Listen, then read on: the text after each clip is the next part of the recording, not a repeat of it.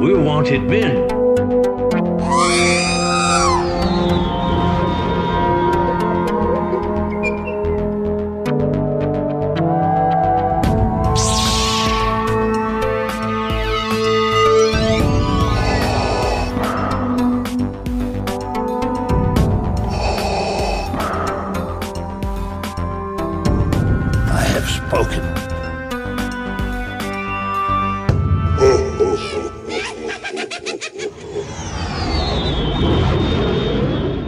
Welcome to episode 130 of the Smugglers Galaxy podcast, your favorite Star Wars podcast for smugglers in the galaxy. Uh, this morning we got uh Jonathan Robertson with us. I remembered it. Yeah, no, it's Robinson. Robinson, shoot. I used to work with a Robertson like back 20, 30 years ago. And so I'd always do the same thing. She'd have the same issue where you forget the T. And of course, Jason. Guys, how you guys doing this morning? Uh, very well, thank you. Awesome. Sorry. Oh, Jason's in the clouds. Yeah, sorry. Jason's got his head in his clouds more than once. He uh changed the background of Cloud City, and as always, we we have gremlins, and it ne- you know never ceases to amaze you how hard that can throw you off your game. Yeah, like before I even start, I started getting ready. We we record at nine thirty on Saturdays. I started at nine, and I realized that my Facebook wasn't allowing any messages through Mm-hmm. on my computer, so I had to quickly switch over because I I only had a half hour. I couldn't fool with this for a couple hours. You start getting ready at nine for this show. Uh, today I did, Okay. not normally. All right, good. Because I'm like nine twenty-five. I'm like, oh man, I got to go get ready for the record. That's most mornings, but because we had Jonathan on this morning, I wanted to make sure I was ready. And like the worst case scenario is that we're fooling around for a half hour trying to get this thing up and running. Right. Yeah. We, yeah. And yeah, when we got guests, I don't like wasting their time. So. I've got Uh, an eight thirty call over here in New Orleans. So Oh, jeez. No, Oh yeah, that's right. You are in New Orleans. You see, that's I'm like, all right, because because Jason was like, Jonathan wants to come on, and I'm like, okay. And then I see your face, and I recognize you a little bit, and then now you mention New Orleans, it may you, I remember you even more. So it's just, I remember faces, but never names. no, that's How would fine. I good. No, I'm finished. How do you guys know each other?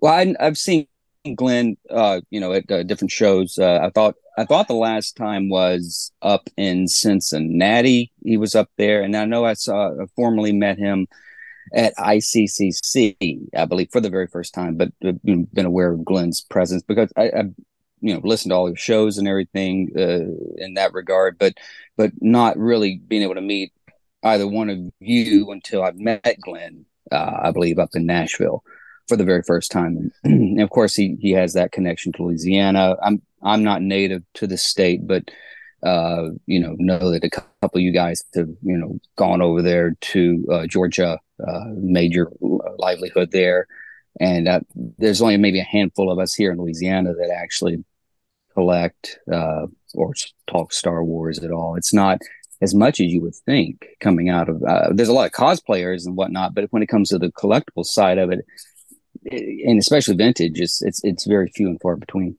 Yeah, I when I was down there for Chewbacchus, I found a com I found the comic book store, and then they're like, "Oh yeah, there's a collectible store, but it was closed on Monday." And we, you know, it's it's hard. I like trying to shop when I'm in out of town, and there is nothing in New Orleans to Now, Glenn, have, what about Slidell? Have you gone through Slidell? I have not. You okay? So, uh, yeah, it's going to sound like a pitch, but the thing is that there's there's a comic book shop that my friend owns there, and I Okay. think next time you're down through, because I, I, I assume you have to come down through I-10 anyway, Yeah. uh, bypassing uh, Slidell, and and the the thing is, there's a really wonderful uh, vintage store there. Uh, I don't.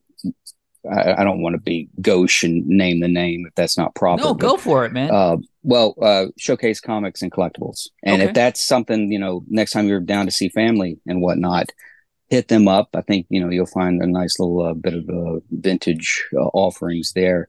And, uh, but it's, it's weird because it's such a small cell of individuals uh, that we have down here. And it's not like the big cities, especially in the Southeast. I know it seems like, yeah, compared to the North and the West, I mean, they have, they have the numbers. They Mhm. have, the the the fans that you know you know can actually go after what they want and, and find what they want down here in the southeast it seems like it's a little bit more slim pickings but uh, at the same time and even in the smaller states like mississippi and louisiana maybe alabama to a point it's not much that we find and, and those of us who can gravitate towards each other and and find that common ground a common uh, love you know of the uh, hobby it's uh, it, it's nice when we do eventually, you know, come across them.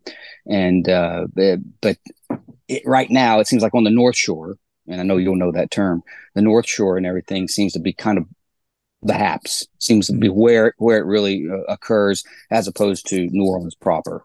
Right. It, they're they're just concerned with Anne Rice novels and, and voodoo and you know it's, it's like they don't you know what I'm saying I mean yeah and I and I would have thought that would have been a much better or more uh, impactful uh, aspect of the collecting scene down there in New Orleans. But quite honestly, I coming into this state in 2004, I was kind of disappointed by it, and and I had to find those little pockets, those uh, few individuals who you know, spoke nerd like I did. So, what what part of the city or what part of the state are you in?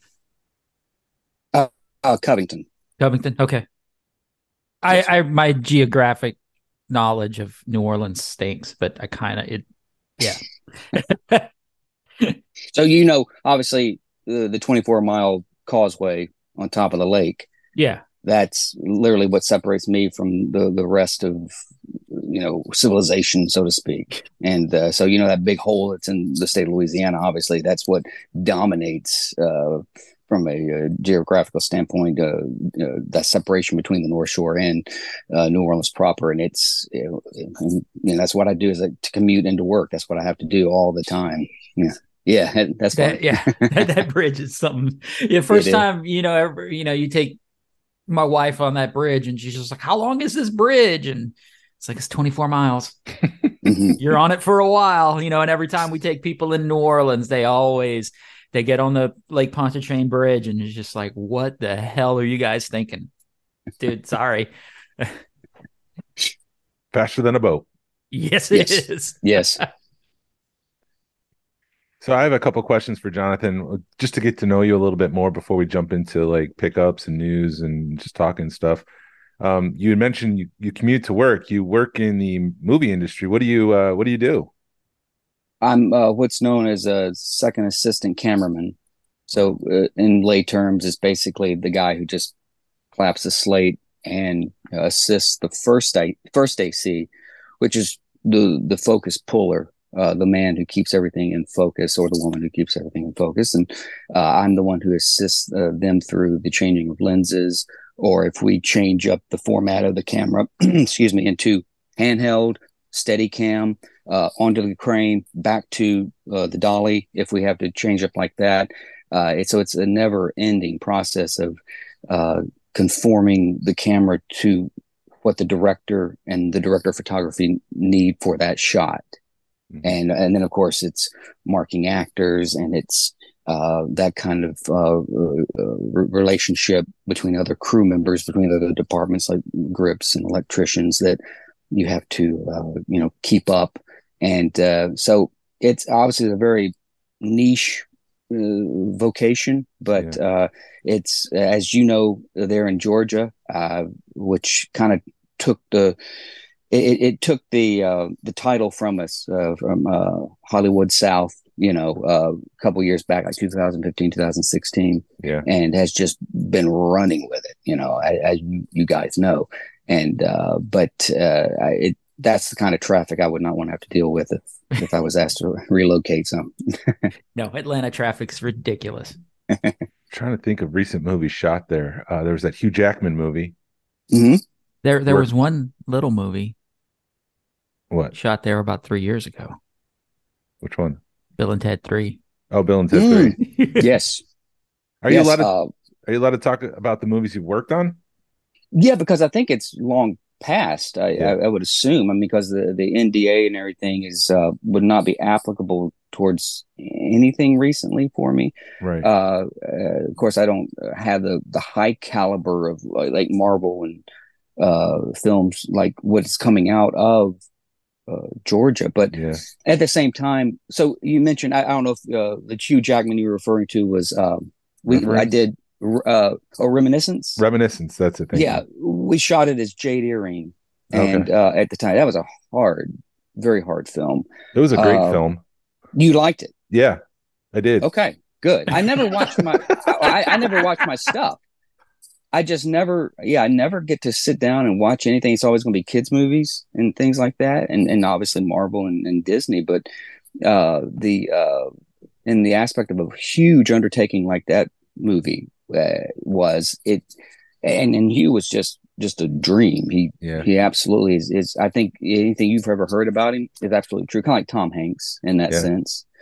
And uh, but uh, yeah, there Greyhound with Tom Hanks. We shot that World War II film, which Yep. is on a gimbal. You know, it was not. I don't. You know, I know what what might have been seen on screen was obviously nothing we depicted uh, in real life, uh, uh, except for being on the USS Kidd, which was on the Mississippi River. Uh, but uh, you know, uh, the second GI Joe movie that was that was fun.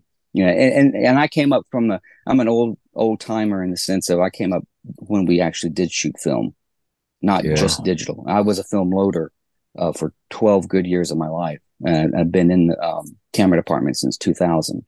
So coming up on you know 23, 24 years of being a camera assistant, and uh, but having my hands in the film magazines with the negative was always uh, just a wonderful thing, and it's something that you know a lot of the young kids now who are getting into the film industry probably won't have that opportunity. Right. So, but We- yeah, They'll be changing out memory cards. that's right. Yes, exactly. You know, uh, a half terabyte, if not all the way to a terabyte, you know, uh, capacity. And that's uh, like when we used to have to thread uh, the film in the uh, the compartment, uh, the body of the camera itself. And if you didn't do it right, it would chew it up. You know, Yeah. like uh, it, it was the worst, the worst sound you could ever uh, imagine. Uh, but it's uh, I, I, I cherish that time in the film industry, and it is is very rewarding. It can be very rewarding, or it can you can find out quickly that that's just not something you're apt to do. Uh, just like in any uh, career uh, in life, but uh, but yes, uh, the state of Louisiana has been very uh, good to me and my family, and I've been obviously as I've been able to grow a large family here, uh, as as it's been deemed through how much work has come through. Awesome. We are a Star Wars podcast. You listen to us. I would assume that watching Star Wars as a young kid got you into the film.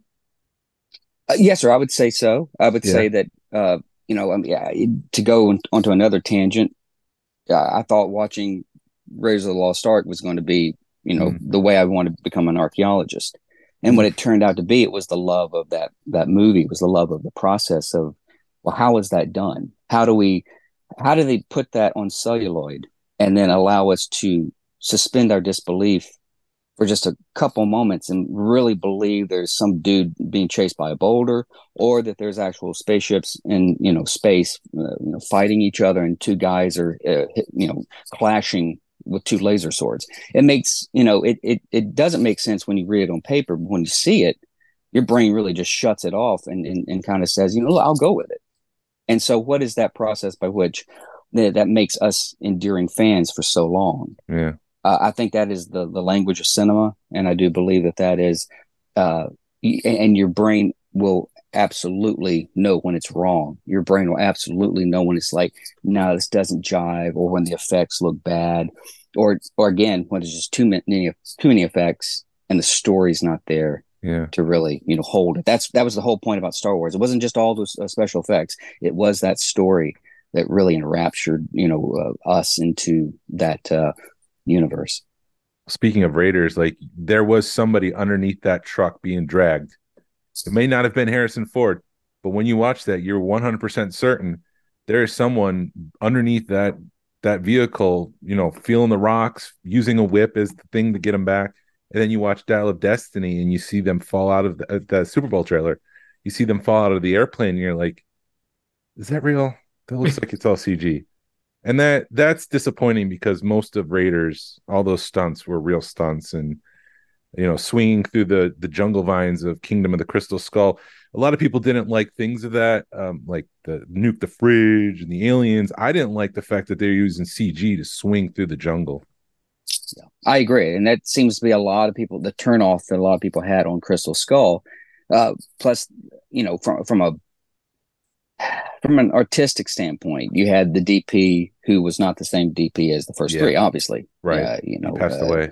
That's correct. And even though he lived a very long life, uh, but the thing is that uh, he didn't emulate the the style or the Mhm. lighting. Uh, it you know you look at it, it seems like I've heard other podcasts where they talk about where it seems like everything's a virtual set almost. The way it's even though it was in a real setting, it felt like it was lit in such a a, a false way or you know it just it just does it doesn't look natural and uh, it doesn't look as appealing as what was set up with those first three movies.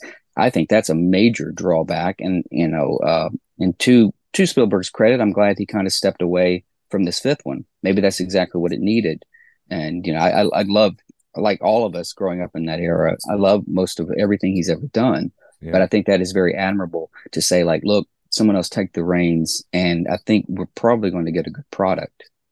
I think so too, because it sounds like from Harrison Ford talking, Steven Spielberg's DNA is woven throughout this new movie. Um, when you look at Logan, which James Mangold wrote at the end of Wolverine's life, we're just moving sideways to the end of Indiana Jones's life, and I'm very excited to see what he adds to that. and we shot down here in you know New Orleans and New Mexico. Uh, so that's it's, it's got that kind of tie too as well. Which uh, I wasn't part of that crew, but from what I heard, it was a well organized crew, and there wasn't a lot of wasting of time for what uh, Mangold wanted. Uh, so much again to his credit, that man knows. I have to admit, probably knows how to you know run a movie set and and get exactly what he wants. So the finished product, uh, whether it be Indiana Jones property or any other kind of movie that he's ever worked on, will show those efforts. I'm really excited to talk to you, especially with this knowledge I know that you have of the film industry. We wanted to have you on for the end of the year wrap up, the 2022 wrap up. I'm very curious now to know what you thought of Book of Boba Fett, um, Andor, and Obi Wan. What were your thoughts of those Star Wars shows? You know, it, it starts off like I think all of us, it's every little kid's dream, and now as adults, that we get this experience, that we get this opportunity uh, to uh, to have the what ifs answered. Yeah, because you, you you know like we were asking these questions like well, what happens uh, what happened prior to the episode four uh, the setup and everything? And and uh, or what happens did Boba Fett really die in such a dishonorable way is what we thought in Jedi. Yeah, I mean it- to have such a wonderful character like that uh you know uh, end it so un- uh, unignat I can't uh, anyway I'll, I'll pass that word. The thing is that it just wasn't graceful. It wasn't yes. you know what we would thought was such a uh, such a bad character like that. And so you know here's the time to redeem that. And that's great because we can uh, uh retcon everything and so it seems. Uh, t- uh even though you didn't mention it totally love mandalorian. That that you you had me there. I can't wait for you know season three I mean, even my even my wife loves that. Go figure. She all this she can't stand. Absolutely. Cannot stand it. Doesn't understand it. Uh and You're uh, motioning to your collection room behind you. yes sorry. so yeah, yes it's exactly. It, it you know and uh we're doing radio. So the, the thing Yeah. is that uh the, the thing is that uh that would that showed that true potential that disney had uh a- and the people that were you know heralding uh, the the efforts uh, for putting that good so to speak television or platform streaming uh, for us to view. They they actually knew what they were doing and and and had the and wasn't just all about the money and everything, but we were really, I think, bringing fans uh, closer, much the way that you know Clone Wars did years before. Yeah, and I just during the pandemic only went back and watched Clone Wars, Mm. and how gratifying that was for for an old guy like me because I thought like that's for the kids. Yeah. Let the let the Yeah. kids have that because it's just not me. But when I you know, I, I went online and I decided to watch them in the order that the internet kind of told you to watch it in because I was Mhm. curious to do it that way, Mhm. and that was pretty rewarding because I'm a I'm a chronological kind of guy. I, I gotta I want to see it unfold as it's supposed to be told, and um, so when we get to Book of Boba Fett, I thought this is going to be great, and a little crestfallen when I did see it. And then they they kind of sandwiched in that Mandalorian aspect uh, uh, into it, and I thought, okay, well, it's got that redeeming quality to it because yeah. at least we get to see a little bit more Mandalorian. With Obi Wan, I think it's that same kind of tired, you know, criticism that you know we hear from one podcast to the other about how it's just like, oh yeah, we get to see you know Obi Wan be a fishmonger by day, and then you know try to uh, be a social justice warrior by night, you know, so to speak. And it, there were aspects of it I, I loved, like I did like the the Vader Anakin aspect that you know uh, you didn't kill uh, Darth Vader, I did. Yeah. Like wow, that's that's pretty deep, and yeah. uh, and so it had its moments, but I don't think it was as hard hitting as Mandalorian. I I think my heart still belongs to Mandalorian. Mm-hmm. In Andor. Uh, yeah, I didn't. I, I didn't even get past the first episode. Uh, oh, really? That's wow. my that's my fault. That's my fault because I just kind of I don't know. I, I again with the the work that I have and everything, I'm very um, I barely get to watch anything, and then of course, you know, the kids kind of dominate what gets to be seen on TV. So uh, I'm kind of like, come what may. I, I I hear all the good things about it. I hear that it's one of those slow reveals that you know you do invest your time with it, and it's not one of those that we got to cram it all in two hours and get out of here. It's right. you know, and that that's what the movies suffer from, obviously. But when you have that um, opportunity to unfold it page by page like a book does almost, then it's a little more rewarding. I think it's something that you know we as viewers can appreciate, but we still do live in a you know McDonaldization of society where I need it right now, fast, and I you know hot and fresh, and I got to get out here and consume it. Yeah, and so the, right. the, the thing is, I, I it's nice to slow down. I think that was what was so wonderful about the pandemic is it did allow us to slow down, look at life, look at each other in that sense. And, uh, you know, I, that's, that's the best thing I think I took out of that, plus can apply it to life later on. So, yeah. Yeah. Andor is definitely is. it's a slow burn. You've got to really work, I think, to get. I'm, you know, people. I because what they released the first like three episodes back to back or something that really helped that show because I think if they were to release those once a week, it would have hurt that show real bad because like you did, you're you're halfway through the first episode going, where's this going? And at least at that point you could go, okay, cool, let me see where the next episode's gonna take me. You know, and it's sitting there waiting, like you said, hot now, ready, and you could at least experience those to back to back to back. And okay, let's see where it's going. Exactly. Uh, you know, it, it's just it's my fault I didn't give it uh, a little bit more time, and it's always there, ready for me to uh, take it take it back when I'm ready. Uh, but like again, Clone Wars. Yeah, exactly. And that and that a wonderful thing because yeah. like if this was the 1980s, we would have to wait for it to maybe come out on uh, VHS. I guess we yeah. couldn't go back to the theater to watch this, and when you did miss that opportunity, well, you know, when does it does it get aired on television? later on? Do you, does it come back into a format like VHS or DVD? Uh, and uh, that's just uh, obviously as we were kids and everything. That's we had to be patient. We had to learn patience, and now we can have it kind of whenever we want, as long as we have that streaming platform. Yeah, we're we're all old enough to realize or remember. Okay, you had to be in front of the TV at eight o'clock on a Friday night if you wanted to watch something. There was no, oh, let me see what's on. Or, you know, I remember having a set of VCR, you know, and crazy stuff like that. Now it's all at your fingertips. And it's like, you, you kids, y'all are so lucky. Yeah. Times have changed. Yep. I remember, well, I mean, yeah, and talking to my parents, like, because my dad was on TV for something, and you're like, well, what happened? How'd you record it? And it's like, you can't. And if you weren't sitting in front of the TV at the moment it happened, it was gone forever. Mm-hmm. I, yeah, so, I can't imagine back in the 50s or the 60s or, you know, I mean, or 70s even to that point where it's yeah. like if you totally miss something, you'd have to wait to either like a commercial, you just waited for it to recycle back around as opposed to like, well, I can get on YouTube and look at any kind of advertising. Like if I miss the Super Bowl commercials, then, you know, think about that Super Bowl commercials from the late 60s and early 70s you know, I mean, I know they would re-air them if there was a, if it was a national spot, they would do so. Excuse me, they would do so uh, throughout the year. But to miss it all you know in conjunction with other ones that were going on and everything it seems like wow i just you'd have to listen to a, a friend you know retell it or you know re, re, recount what they saw so as opposed to us just like oh i missed that spot. Let me look on youtube and see uh, you know what's been uploaded. Uh the, the things that we have we we basically have the libraries of alexandria on our on at our fingertips, you know, yeah. uh, in a figurative standpoint, because you know just the knowledge that is there, and if it's not lost to time uh, uh, or the ravages of you know, decay and poor storage, uh, if in uh, like you know like what things have gone through in the past. Uh, today, like Doctor Who, there's I was going to say, seasons yeah, exactly. of Doctor Who that are lost. That is, wow. isn't that amazing that they yeah. would have erased or just thrown those out because of necessity? It's not yeah. they were just being, you know, jerks about it. I mean, obviously, to ma- to have to store that much from the '60s the way that they did, mm-hmm. and uh, where would you put all that? Where would the BBC be putting all that at the time?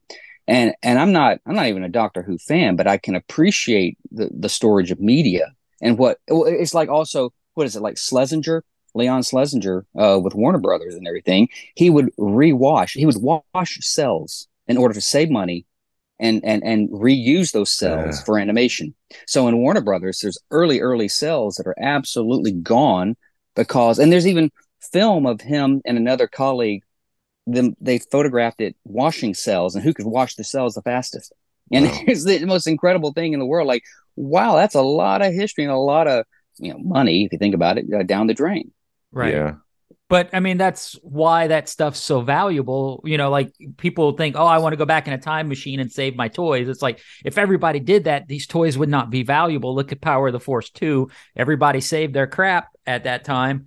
And it's because people played with their toys, is why it's so valuable. I mean, and, and bringing that stuff back to Kenner, how many wax molds or wax sculpts got reused? Yeah, it's neat to uh, read uh, Ron Salvatore's uh, the uh, article he did on the Kive, uh, on I'm sorry, on the uh, archives, and the the fact that they could reuse those certain figures, like say Big Head Han to, to represent Han Hoth, and then the Stormtrooper for Hoth Stormtrooper, and then you know Blue Snaggletooth for Bossk. It was neat, like oh my gosh, the correlation, the the the similarities are irrefutable. Mm. It's absolutely stunning when you see, and you know what, just to save a buck, absolutely, because it costs a lot of money to bring those toys to the shelf. Right. The, uh, these companies aren't playing around. If they can actually save money, and that's in the case of the double telescoping saber, it, it was just not, you know, uh, it was cost prohibitive to do something like that the, uh, for as long as they wanted.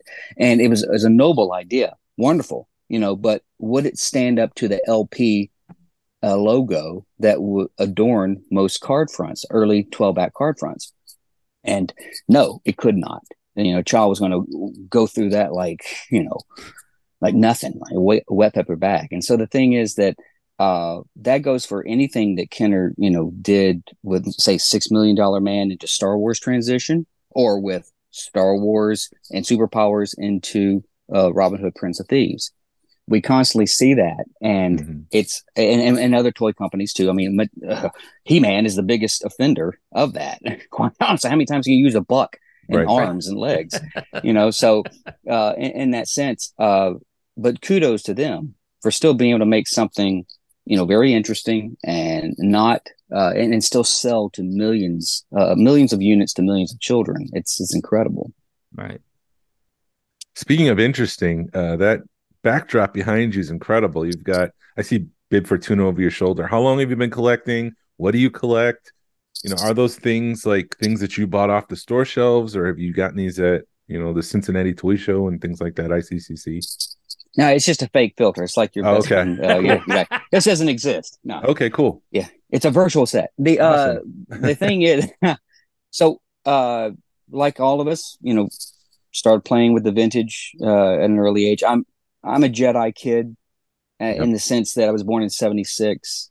So I didn't, I wasn't there with the, uh, the uh, older individuals in the sense of saw Star Wars, saw Empire as a kid, yeah. too young.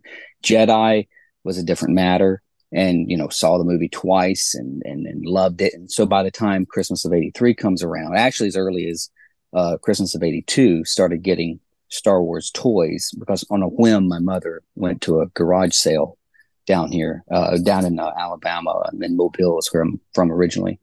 And she presented them to me just to see how these three and three quarter inch figures would uh, interest me. And apparently it, it, went off without a hitch. And uh, so she decided to buy more by the time, you know, birthdays came and then we lead up to Christmas of 83. Mm-hmm. Uh, it was just a cornucopia, a smorgasbord of anything Jedi.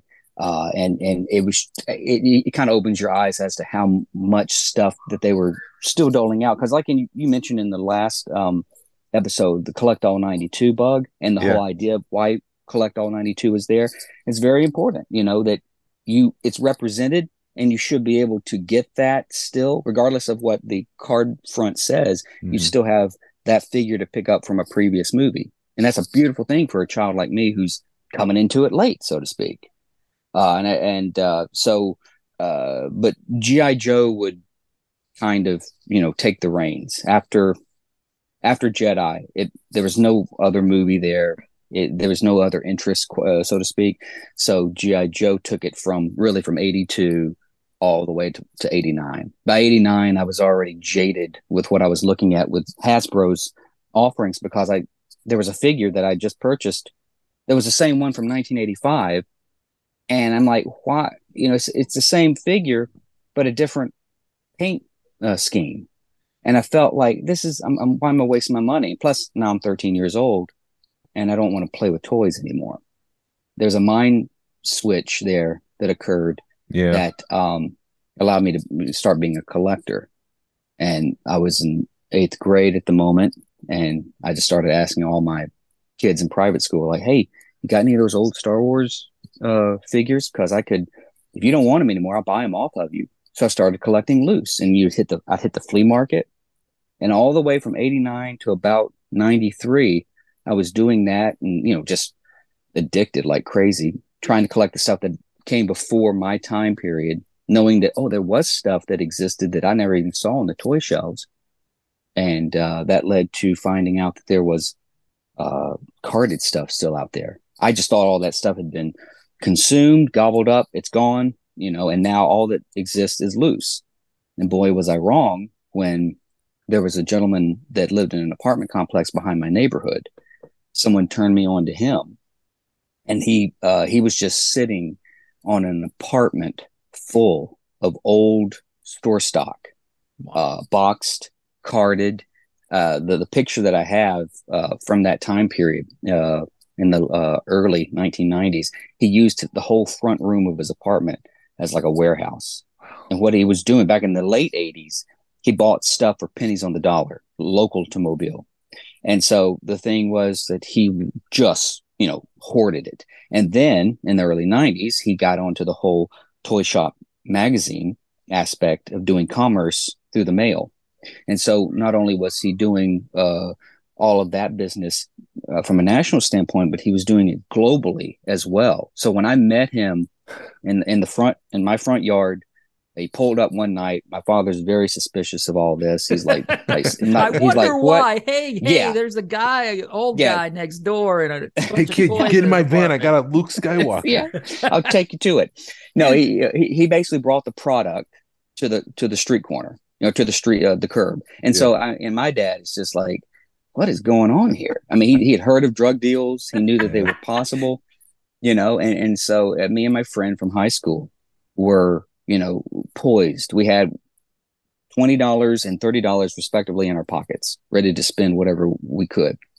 And this gentleman uh, pulls up in a sports uh, hatchback and, uh, you know, pops the, the back. And then, of course, there's like four or five computer paper boxes. Wow. And he starts flipping lids. And like, oh, look at that. There's Buck Rogers in one. There's, you know, Kenner's Indiana Jones and another. Some G.I. Joe. Ooh, he's got my whole childhood here. This is wonderful get to the Star Wars, like, ooh, a lot of a lot of Jedi, some Empire Strikes Back mixed up in there. And they start flipping and flipping. And my friend immediately pulls out like a 65A and a uh, Obi Wan and a 65A Darth Vader. And I'm like, ooh, those look as fresh as like 1983. What is what's going on? And the guy's like, yeah, you know, I normally charge 15 bucks a piece. Uh, I'll let you have them both for you know give me twenty dollars, we'll be happy. I'll be happy. So oh Evan, yeah. So my friend Evan grabs those two. I'm like, oh man, I hope I can get as lucky as that. So I keep flipping, and I'm seeing a bunch of Jabba's goons, and you know, nothing really that's standing out because I'm kind of, I'm wanting earlier the better. It seems like, uh, and then of course, oh, Boba Fett, great. It's, it's another 65A, and uh, so you know, pull him out. Say, well, what do you want for him? Yeah, I do. I do ten dollars on him. I said, okay. And then and it's like, well, I got another 20 bucks. What do I spend it on? And uh, that's I found this weird carded and I and I could have sworn I'd seen him up in Birmingham before. Because that was only we didn't have a Toys R Us down in Mobile. We did have one up in Birmingham when I'd go visit relatives. And I saw a wall of Power of the Force. And like, what is all this? It's like this witchcraft with a coin and all that. It just makes no sense. Like I are they and what are they doing? Going backwards by putting a Luke stormtrooper you know, on the card. It's like I, and I just, I was so engrossed with G.I. Joe that I, I went and uh, that, that time when I was in Birmingham, I went and bought a tripwire from G.I. Joe with two, manufactured with two left arms. And that must be my, my so-called reward or punishment for having not bought Power of the Force back in 1985, 86 when I saw all that. But to go back to, you know, the, uh, to 1993, here I'm now looking at uh, carded EV99. And I'm like, oh, that, that was always a cool robot. I thought she really, you know, was menacing. And I love that voice, that Richard Marquand voice. And so basically, uh, I said, how much you want for her? Oh, that, this one comes with a coin. So uh, it's going to be 20 bucks. And I think the guy probably knew I had $20. I'm, I'm sure he just kind of, you know, he wanted to gobble it up. So I'm like, so I'm like, ah, okay, fine. So $30 was spent that night. And then, of course, you know, have to you know, do the walk of shame to go back into the house because my, my dad's like, well, what did you spend? What did you get? Well, I spent all my 30 bucks. Like, you better stop that, man. He's leaving with your money. He's like, you know, he's like literally thinking, I just got, you know, highway robbed and uh, that it was the poorest decision in the world at that time.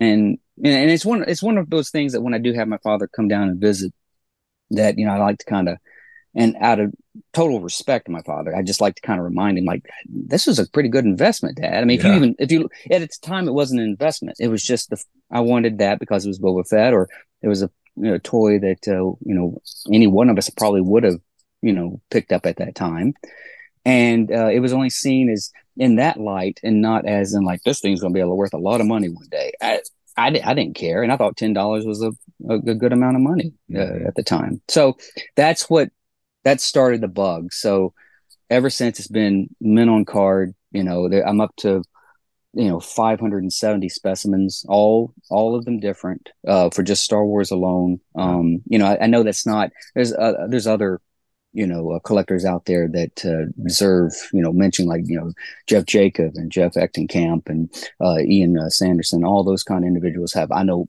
you know far greater numbers than myself. I just I'm a you know easy you know I'm, I'm the tortoise in the race so to speak and i'm happy to just come across because i know patience has been mentioned you know in other uh, uh, episodes and i really find that rewarding i really do I, I don't go hunting for certain things i just let if i come across it that's when i feel like that's the opportune time Very but now- uh the real yeah. question is, do you still have those two figures? Yes, sir. I, I do. I, I still I still own them. Um, you know, I just uh I, I think uh, the only thing I ever really I, I, I kind of like a black hole collector in the sense that um anything I take into the uh, collection it just kind of stays here. It doesn't really escape unless it's an upgrade.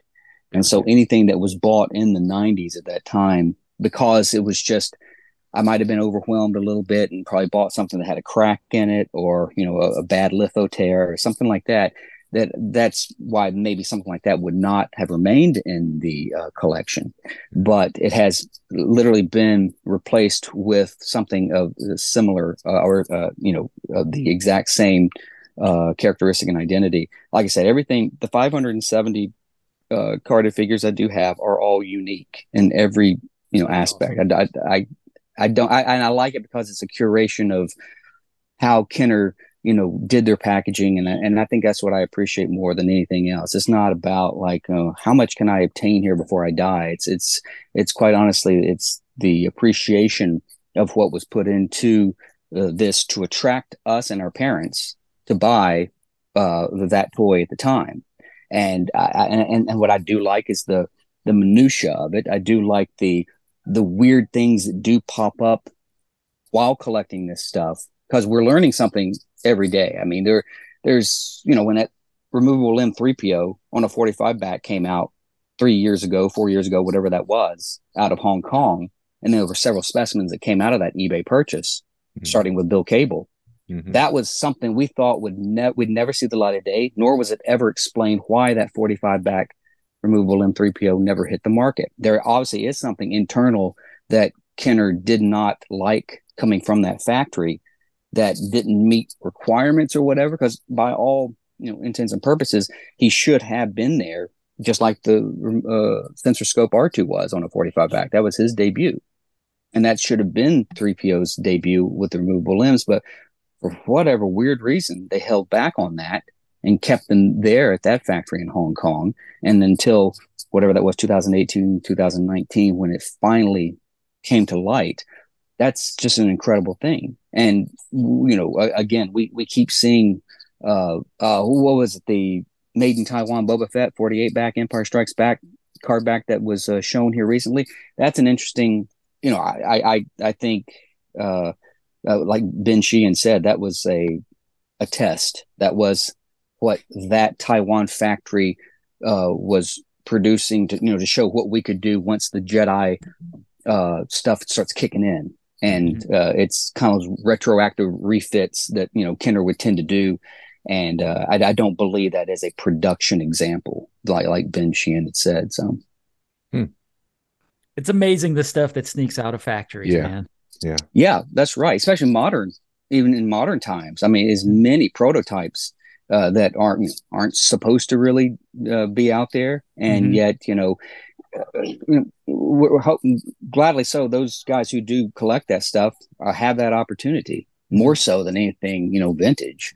Uh, but even the vintage stuff uh, that was taken home, and you know, uh, those employees who just wanted it as a reminder of their work, or pass it along to children in the neighborhood, or whatever they, or their own children.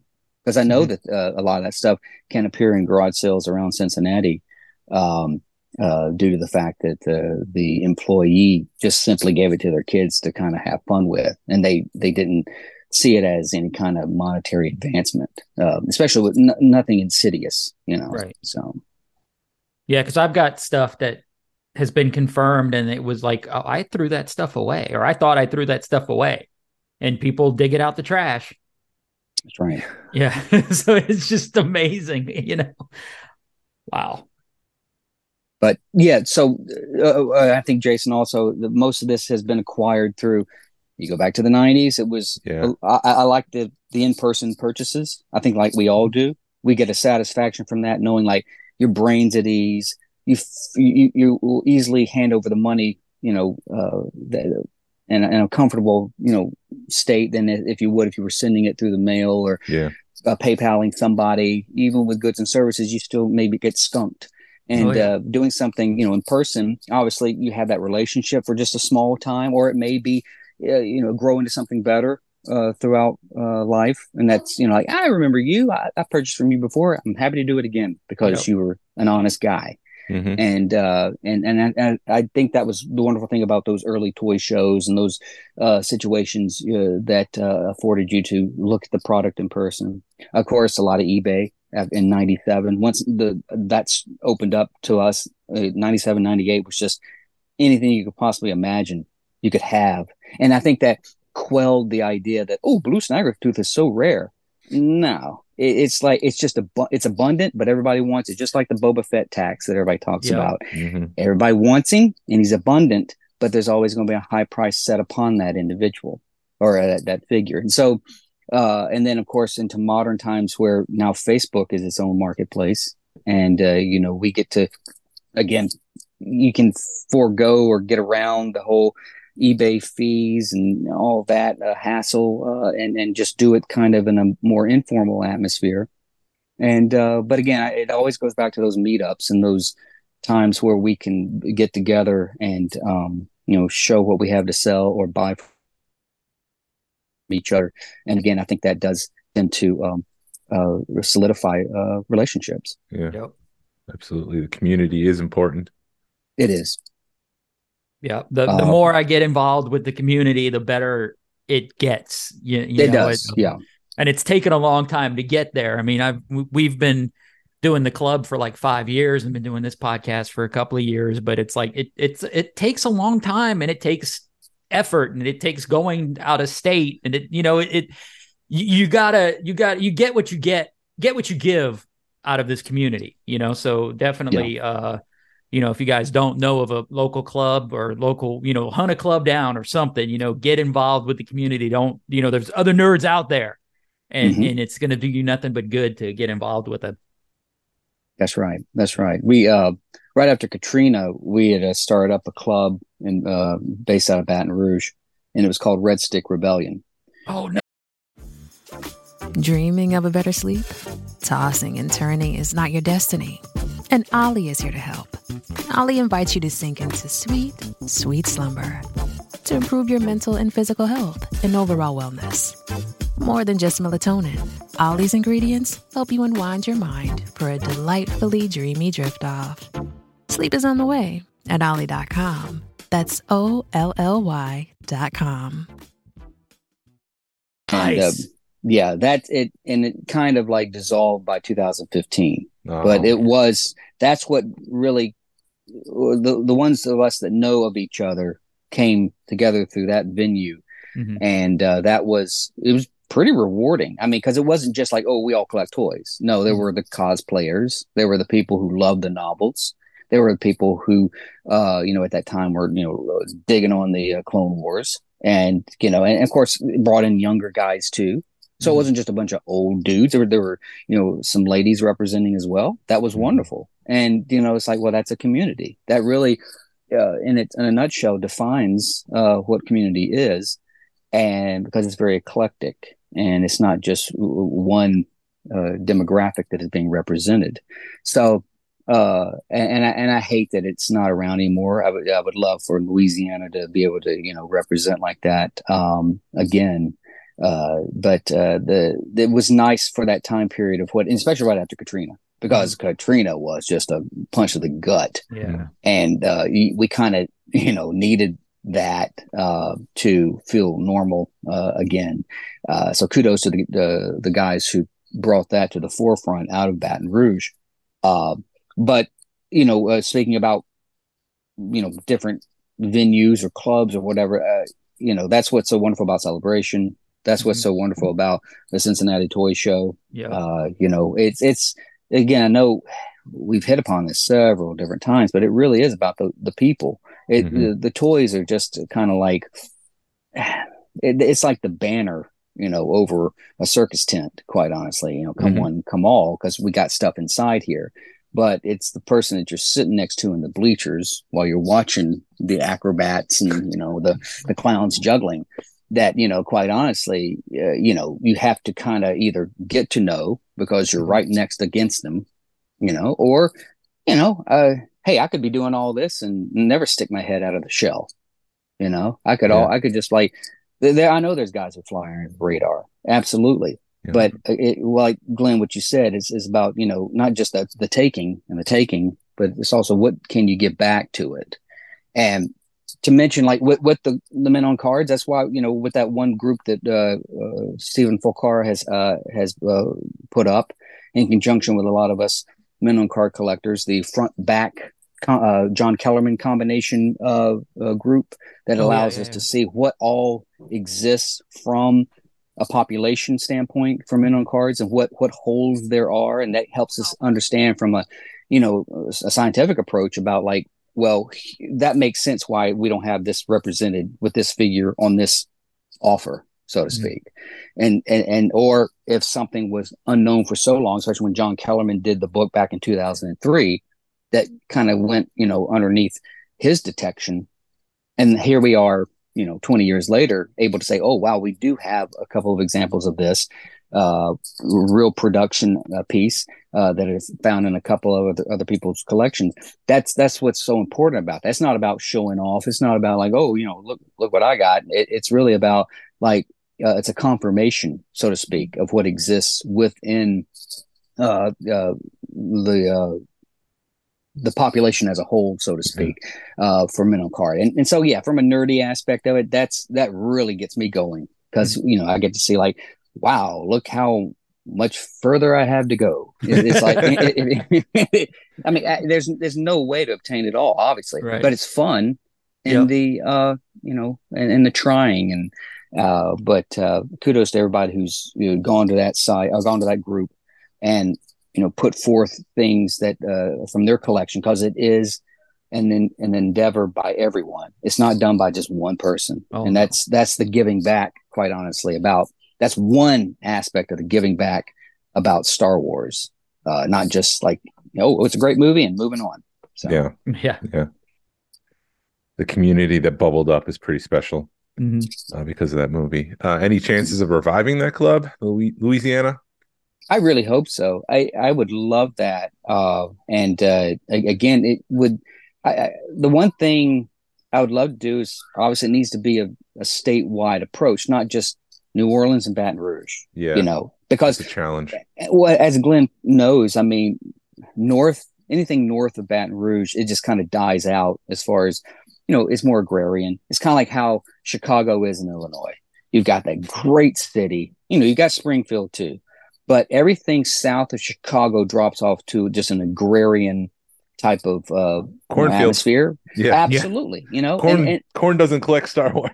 yeah. no, you know, I can't imagine too many farmers. You know, I could just sit there and jive with about Star Wars in Southern Illinois.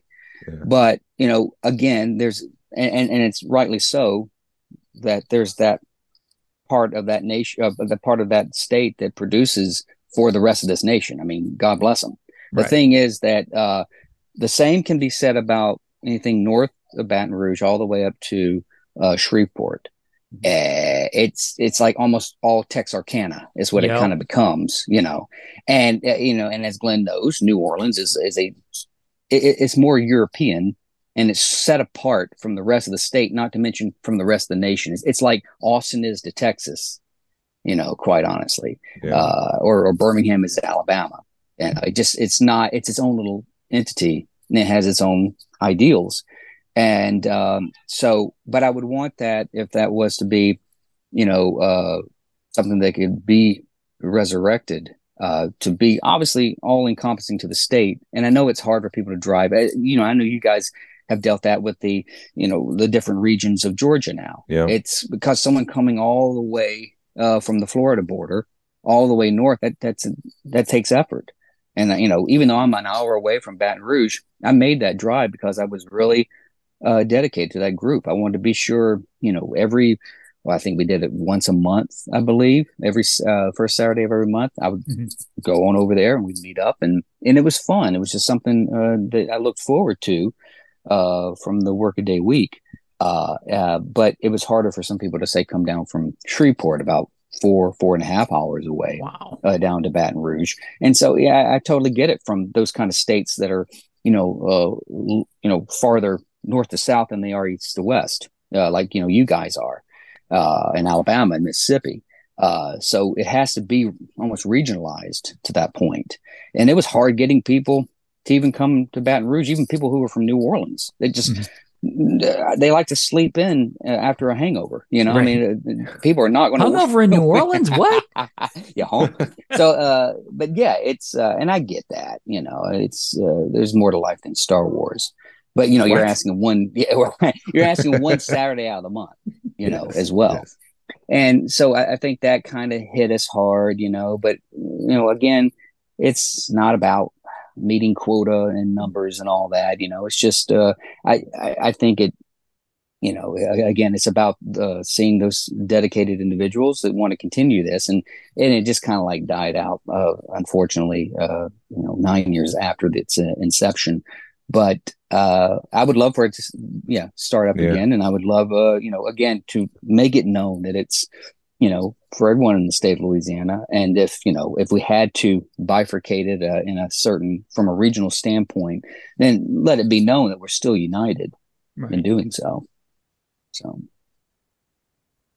Cool. Do you want to go over the news or anything, Jason? Or are we?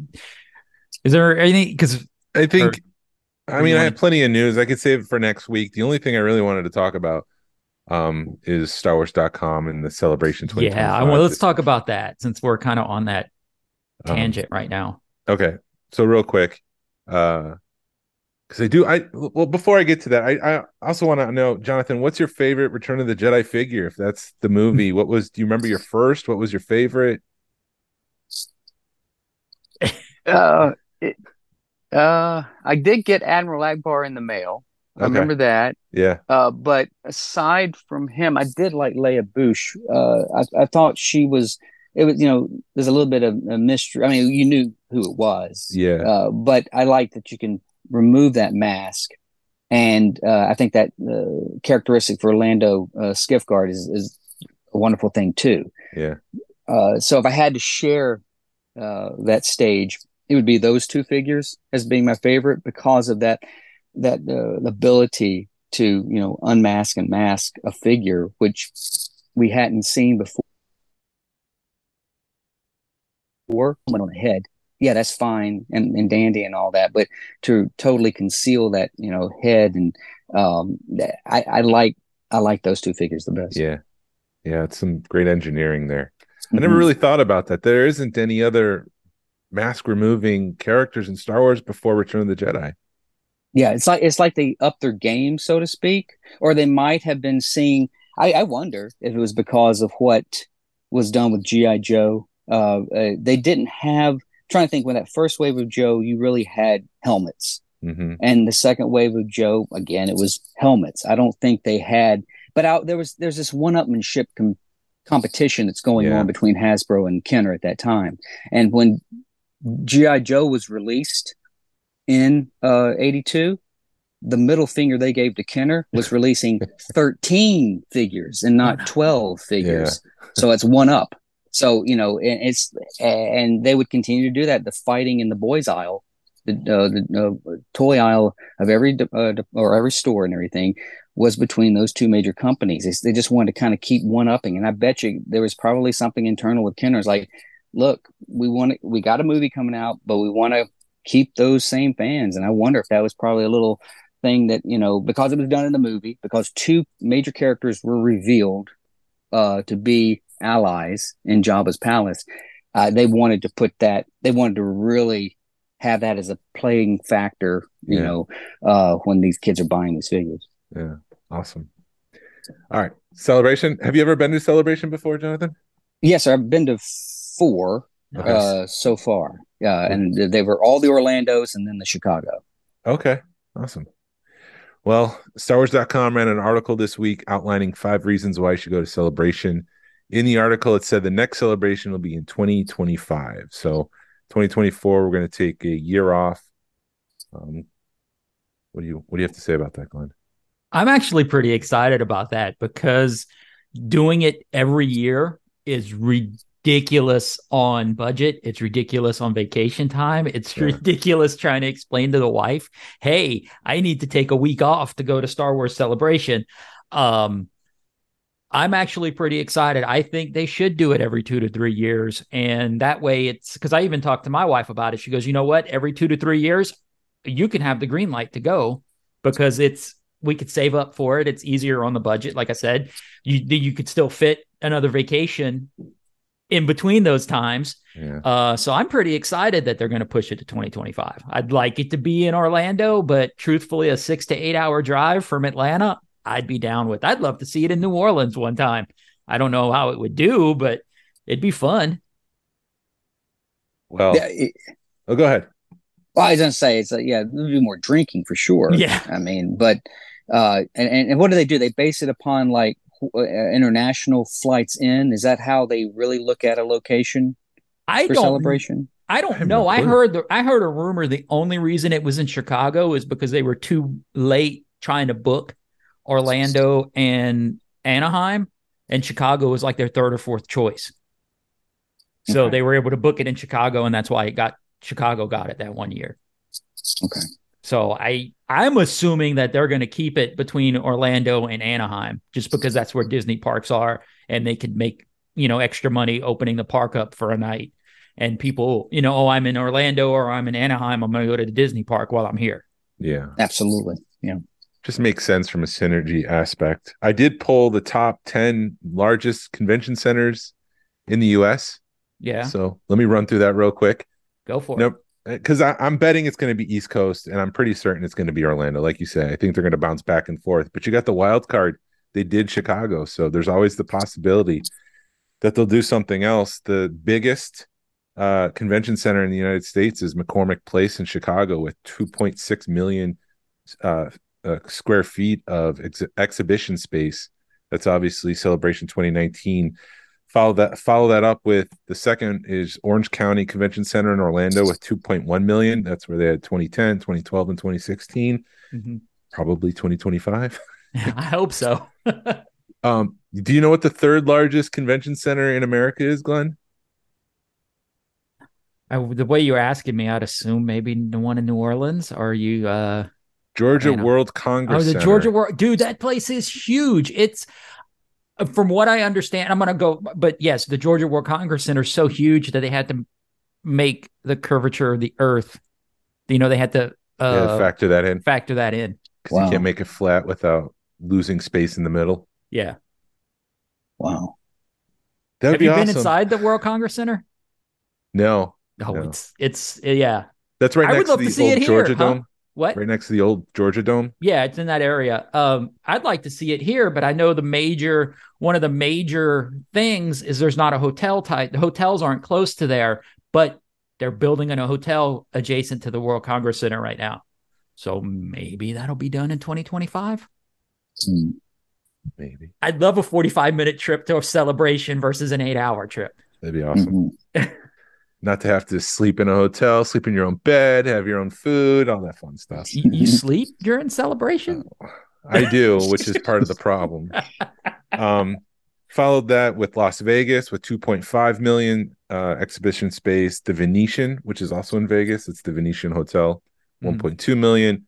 Uh, Kentucky Exposition Center, which I thought was interesting because it's kind of in the middle of America Yeah. or in the middle of the Midwest, I should say. Uh, that's 1.2. And then finally, um, let's see, one, two, three, four, five, six, seven is New Orleans with 1.1 million exhibition Wow. space. Um, NRG Park in Houston with 1 million. Anaheim Convention Center, number nine with 1 million. Hmm. So it's one of the smaller ones in the top 10. And then the last one is San Diego. Uh, so Anaheim had 1 million square feet of exhibition space. San Diego had 615,000. So it's like nearly almost half as small as Anaheim uh, for exhibition space. Yeah, I felt like the last celebration they had a lot of wasted space in there, but I also know that it was uh COVID still in we were still in the COVID era. Uh so they had to, you know, allow for that. Uh so I I and I also feel last celebration was rushed, which we've probably already covered, but it, it Mhm. feels like it's a real it was really rushed versus what we're what uh London's getting because London's getting a ton of, you know, a lot more A-list uh celebrities and it just feels like it's a better put together celebration. It felt like the one in Anaheim was like, oh crap, we need to get this done because we've got London coming up. And we have, you know, we have contracts, we have stuff we have to uh hold up on our our contracts we have to do or hold up or we're going to lose a bunch of money. So let's just do a celebration and then we'll go to London. Cuz London's like what was like 10 months away from Anaheim. Yeah. Yeah. It was a pretty quick turnaround. So yeah, it, it it definitely looking at everything, it feels like Anaheim was just oh crap. I would See- imagine at, at the end of London, they're going to say 2025 in Orlando. See you then. Bye. Yeah, which If- hey, especially if they already have the date, I would assume they've already, or the year, I would assume they already have the date and the location planned out, ready to go. Oh, with planning a convention that huge, they have to. Yeah.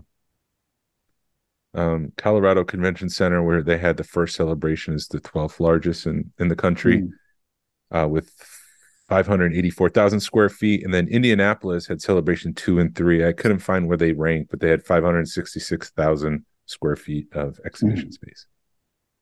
I'd yeah, I'd really like to go back in time to that first celebration or second celebration where everything is dirt cheap and nobody knows what's going on and it's you know there's not a lot. There's the like a torrential flood in the first celebration. Yeah, that's never why I said to. the second one because the first one I knew it flooded out. Because because it's in a tent. It was in a tent or something like crazy Yeah. like that. Yeah. I was really bummed I couldn't make it. I was a poor college kid. Was it 99 that first celebration? I, there was no way that I can make it from Fort Lauderdale on my mm. own to Colorado. Wow. Well, I didn't find out about celebration till the one before. So I guess it was be like 15, the one before 17 that was in Orlando because they did one in Orlando and then they did one in Anaheim and then they did hmm. Orlando again. And I knew about the Anaheim one. And then my wife was like, You're not going to Anaheim. And then they did Orlando. And I'm like, Bye. I'm going. Yeah. So you said you went to Anaheim, Jonathan? No? I I did not. went to uh, uh, yeah, I went to all the Orlando's In and Chicago, uh, in Chicago. Chicago. Yeah, I I'd, I'd been lined up to go to that second Anaheim, uh, but uh, it didn't work out, uh, unfortunately. Uh, but it, it'd be great because I I know when you had the LA one, then you had two Anaheims, so Yep. the West Coast has seen you know share of it. Uh, I wasn't really aware of them until I think that either the first or the second Indianapolis, and I just didn't think like, well, I I don't know how I'm going to be able to fit that into a work schedule. It just, it, it, I, I didn't know much about it. And then my friend was trying to get me to go to that LA one, the, the fourth one. And I'm like, ah, I just, I don't know. I, I, it, it seems like it's going to be massive. Uh, and especially in a city like that. Uh, and to, you know, I, kind of, you know, regretful, but at the same time, it, it's nice what it eventually leads to because then that fifth one was Orlando in Yeah. 2010. Uh, so and, and, and it's neat because it's such an overwhelming experience. Like, wow, it's more than what I uh, thought I could come across. And, you know, the, the room sales later on, uh, the mythical room sales are amazing. Then get to finally see people that you've conversed with online, especially, you know, coming at it from Rebel Scum time period Yeah. because uh, I'd, I'd been on that uh, probably as early as 2005 when I first got on and uh, was a lurker for a little bit and then started to contribute uh, what I could and uh, with what little burgeoning collection I had at that point because I, I it wasn't really I didn't think it was going to match up against what all these other heavy hitters had and what you come to find out is like there's really no there's no real ranking uh the ranking or uh you know being in a caste system of any sort is not it's kind of frowned upon in, in the star wars community i know there's people who do come in trying to throw their weight around but that's kind of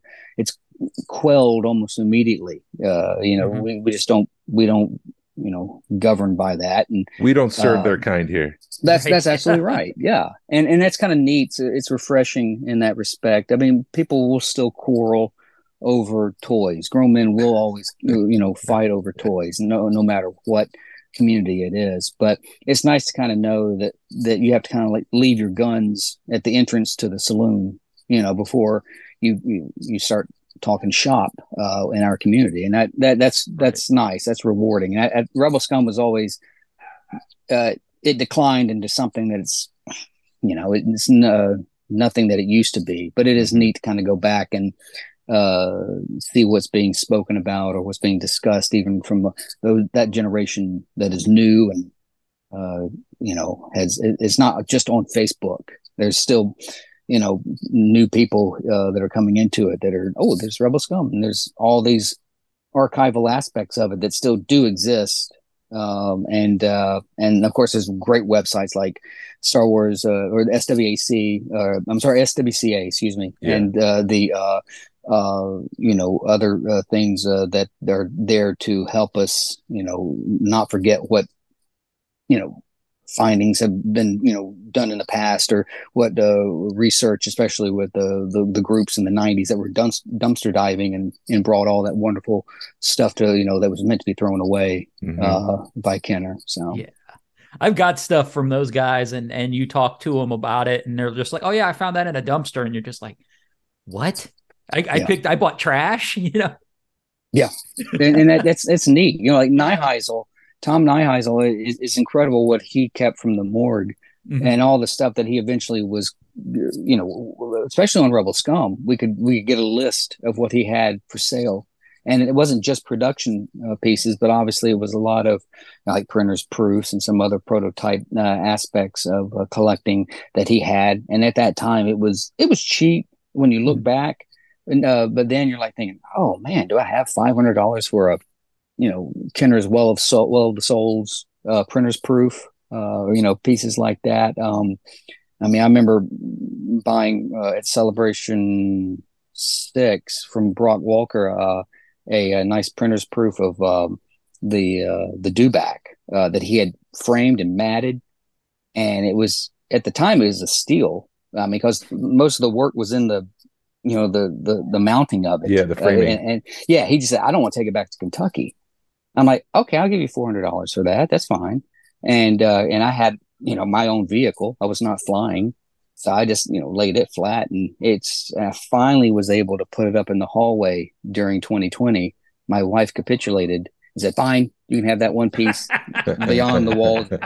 And and so it's like, well, thank you. So it, it's the only thing that if you're visiting the house, the only thing would make you know you think, oh, someone likes Star Wars. If you didn't come into this room, Yeah, But, that's kind of um, how mine's laid out too. Oh, Yeah. I'm kind of lucky then. yes, it, it's changed a little bit, but you walk into my house and uh, it, it's yeah, whoa, Star Wars. But, uh, So since we've done this backwards, do you want to talk about pickups this week? You guys get anything?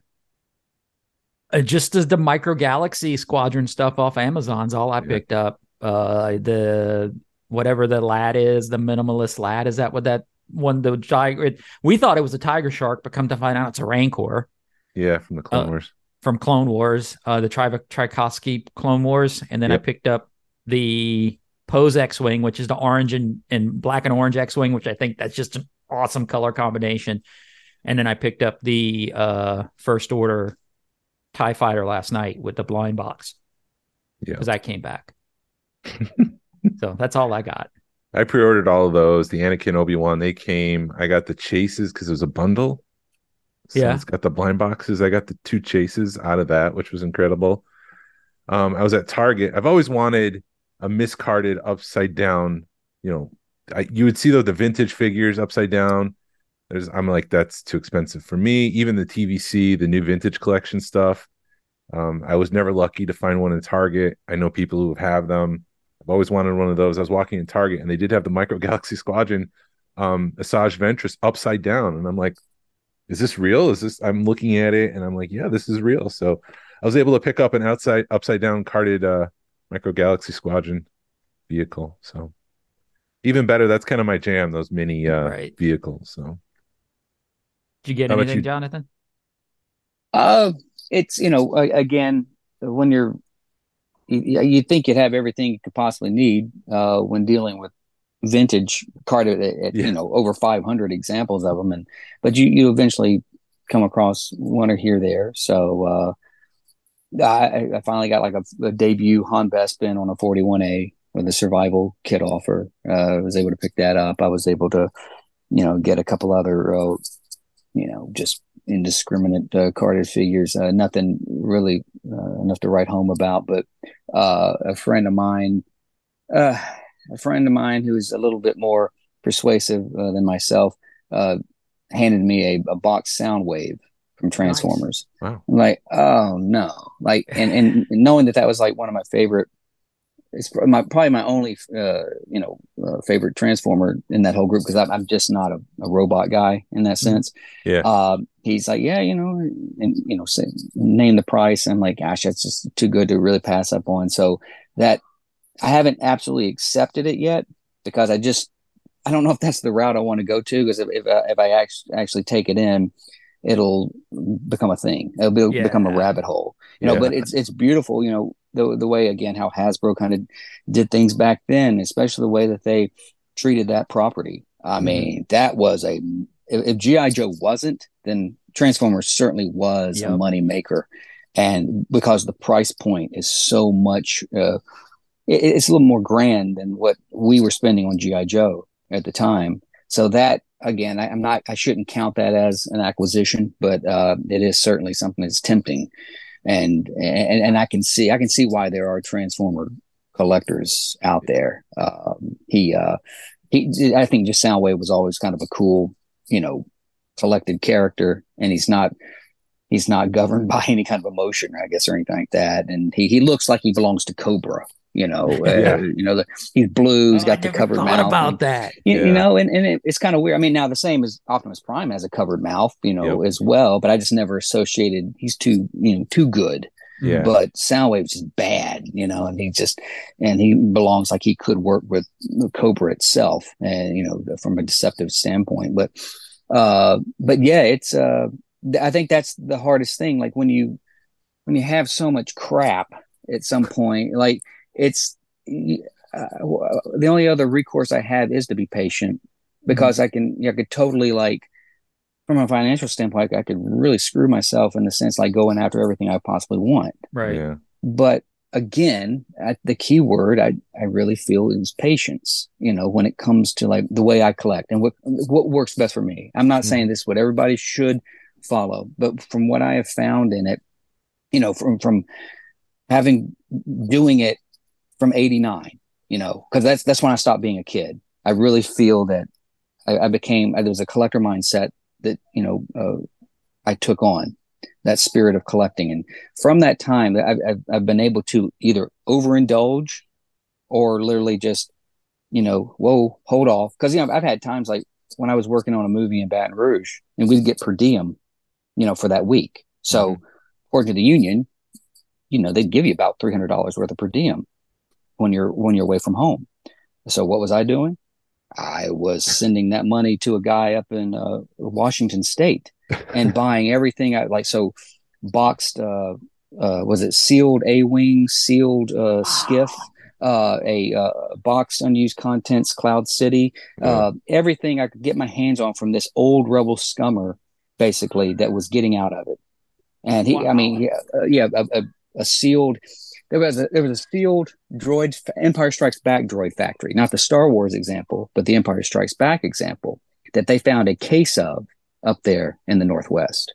And this is one of them that were uh, probably six i think were packed to a box i believe. Yeah. and this is one of that he had gotten. And you know like eh, yeah a couple hundred dollars here. So my wife found out about that she put the brakes on it real quick. Because she's like whoa wait a minute. Aren't you supposed to be eating on this money? I'm like yeah yeah yeah. I'm taking you know stuff from crafty home to you know back to the hotel at night and i'm eating off that so i could kind of live so to speak Yeah. and still send this per diem to you know these collectors and everything. And so that was kind of like you know my wife's like no that's you know you need to stop. That, that seems Yeah. a little we can we can be obsessive at times as as collectors as human beings you know it doesn't have to take star wars to do that yeah. but it's whatever the the thing is you don't want that to be in control of your life you know Right. and, and i've found that that i could be an uh, an obsessively compulsive individual in that sense when it comes to this i mean it's it's attractive it's really a, a, a great toy line yeah. but is it something that you know i needed to overindulge in so I, I was able to find it like look finding that that piece of just knowing i don't have to have it but if it does come within my my sphere my you know field of vision so to speak then uh, i absolutely if you know appropriate will acquire it so Yeah. What I hear from you is patience and balance. Yep. Make sure both of them It- are.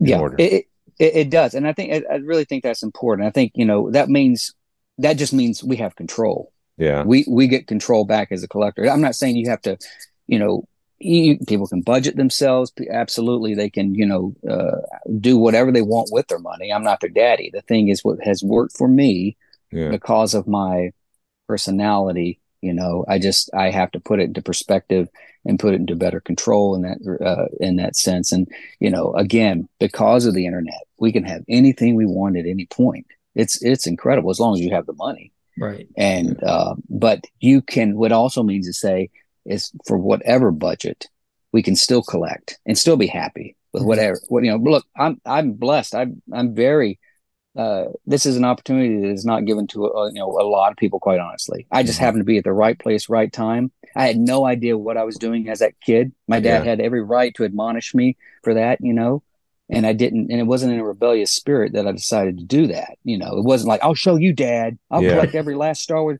It wasn't that at all. It was just like well it, it was a toy line that was introduced to me by my mother and i absolutely enjoy it. And you know she's not with me anymore but this technically still exists in that standpoint of what you know she introduced to me. And she you know she nurtured that you know that love that you know that that that we got out of playing with it and it you know uh, it fostered our imaginations and that those developmental years of being a kid those are so important. Those are so mm-hmm. important. We, we have to remember that this is just a tool. These toys are just a tool.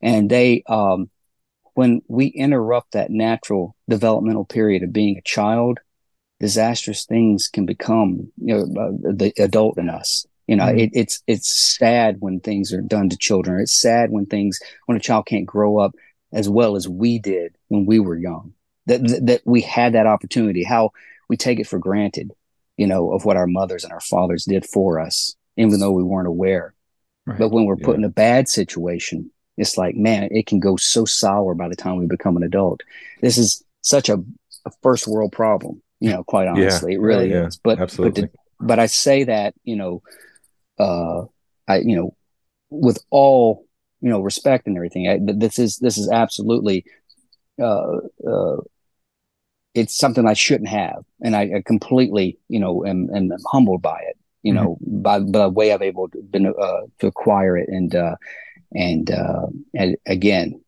it's it's just right place, the right time. The '90s was a crazy time, you know. Yeah. So great, and what you said, right place, right time. I think a lot of people don't realize is you've been collecting for 30 plus years and you started when things were $10 a piece. That's why you can have 500 some odd men on That's cards right. is you were paying, you were started 30 years ago when you can buy them for dirt cheap. Now they're four or five hundred dollars and you couldn't do that collection today. Right. No, no, that's, that needs to be said. That's absolutely correct. And uh, I, I could not, if I had to start all over again, it'd be an even slower process. Right. And it probably because I'd be looking at a price tag that is much, you know, higher than anything I was dealing with 30 years ago, it would then make me think, ah, no, I, I, can only maybe acquire some, you know, Jedi Jabba Goons type, you know, figures and, and, and be happy with that.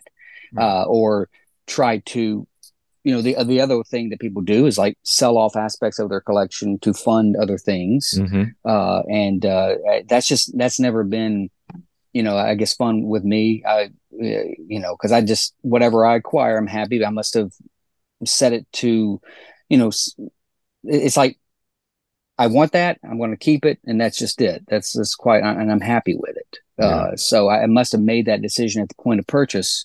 That you know, I why would I second guess myself in that sense?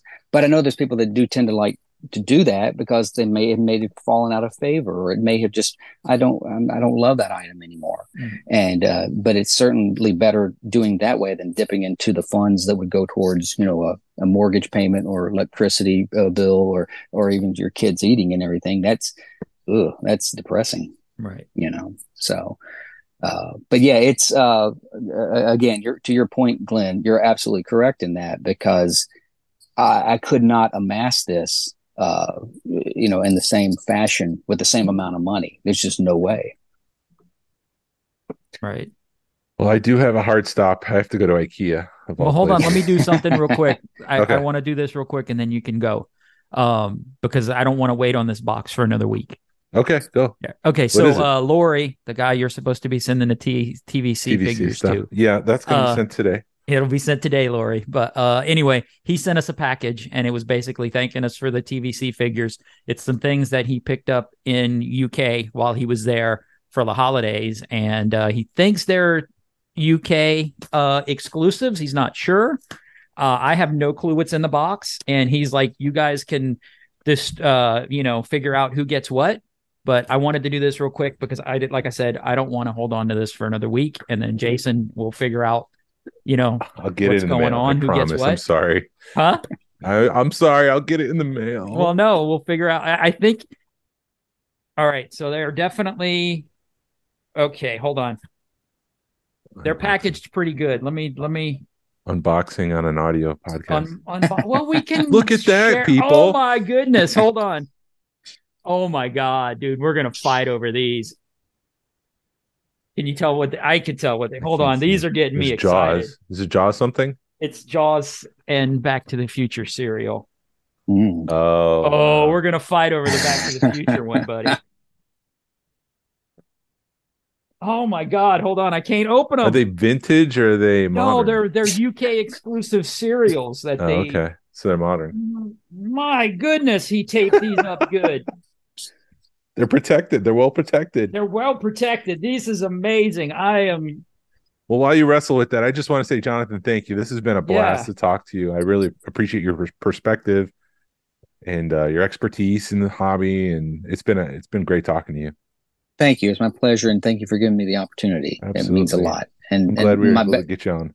Oh, absolutely. I, I you know, you, did you guys even allow uh, that to happen to open that up uh, to someone like me? Uh, it means a lot, uh, and uh, all the you know, greater success to your podcast uh, as you go forward. Thanks. You got it open, Glenn? I'm trying. Here's the Jaws one. Nice. Beating time. so are they are they little swimmers? Are they just all like, or are they? Back to the Future. Hold on, I'm gonna search of calcium. source of Source of calcium and calcium, iron, iron. multi blane, multi grain chocolate balls. Sorry, well, Jason. you you- you do love the chocolate balls. Yes. Put them in my mouth and suck them. Uh, anyway, they are. Uh, it's sharks, And- Okay, shark so starfish, multi-grain Okay, shapes. That's These are awesome. amazing, Lori. Thank you. Thank you. Sorry, Jason. You get the Jaws one. Thanks. This is awesome. Sorry, I love me some Back to the Future stuff. all right. Well, uh, read the read the read the thing. Jason, Thank you for listening IKEA. to the Smugglers Galaxy podcast. If you could, please leave a, a like and a five star review of the show anywhere you listen to podcasts. If it's allowed, it really helps us out and points people to the show. Follow us on social media. You can find us on Facebook, Instagram, Twitter, and YouTube. Send us an email or message us. We'd love feedback and we'd love to make you part of the show. Our email address is smugglersgalaxy at gmail.com. Thank you to Alfonso Riviera for the Smugglers Galaxy logo. You can find him at Rock the Force Podcast. And thank you to Levi Waterhouse for the music. Hasbro re-release VC66 hashtag vote with your wallet. Pass on what you've learned. Be a positive force in the collecting community. This is the way. This is the way. This is the way.